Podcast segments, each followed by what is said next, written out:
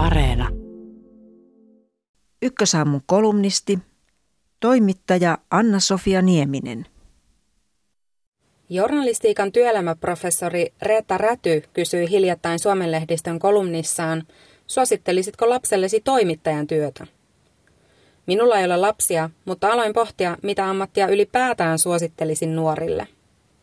Opettaja?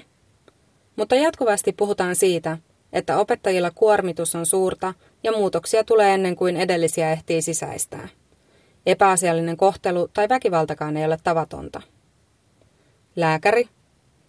On kiire ja paljon byrokratiaa.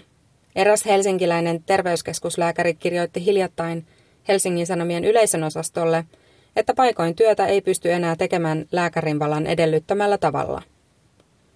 Joku ammatti kulttuurialalla? Koronakriisi viimeistään on tehnyt selväksi, että alalle tuskin kannattaa hakeutua, jos haluaa kohtuullisen toimeentulon ja arvostusta muuallakin kuin juhlapuheissa.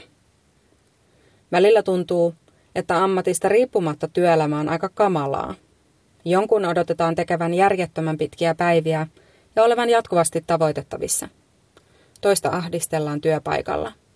Kolmannen saamat ansiot jäävät naurettavin pieniksi. Ja niin edelleen.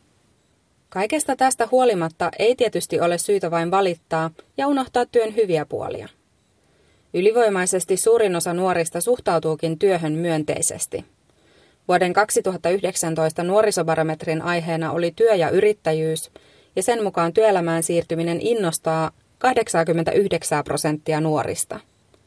Yhtä iso osa kokee työn tärkeäksi. Miten säilyttää tämä innostus mutta silti huomioida epäkohdat ja suhtautua työelämään realistisesti. Minusta on oleellista oppia, että epäkohtia ei tarvitse vain hyväksyä, vaan niille kannattaa yrittää tehdä jotain. Meillä kaikilla on oikeus vaatia esimerkiksi, että työpaikalla kohtelu on asiallista ja työstä saa kohtuullisen korvauksen.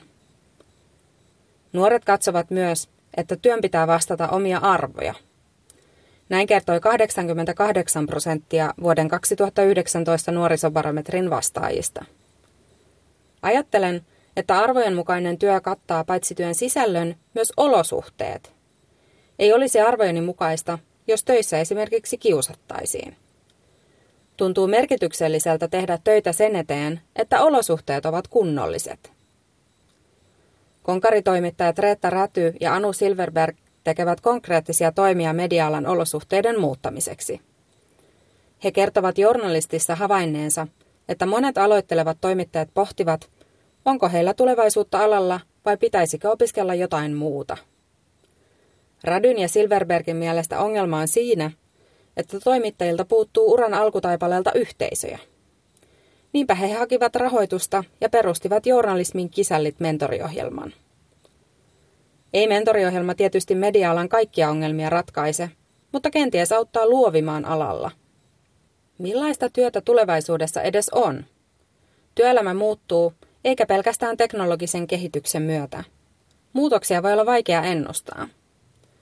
Esimerkiksi Saksan ja Ranskan opiskelu on vähentynyt huomattavasti parissakymmenessä vuodessa. Nykyään lyhyen Saksan tai Ranskan ryhmiä ei välttämättä synny edes isojen kaupunkien lukioissa – Helsingin Sanomat kertoi maaliskuussa. Se tarkoittaa vähemmän töitä Saksan ja Ranskan opettajille. Myös media-ala on kokenut ison mullistuksen sen jälkeen, kun vuonna 2009 aloitin tiedotusopin pääaineopinnot. Opintoja aloittaessani en kuvitellut, että valmistumisen hetkellä vaihtoehtona olisivat epämääräiset pätkätyöt tai freelancerius. Suosittelisinko toimittajan työtä nuorille? Kyllä ja en. Siinä on hyvät ja huonot puolensa samalla tavalla kuin vaikkapa opettajan työssä.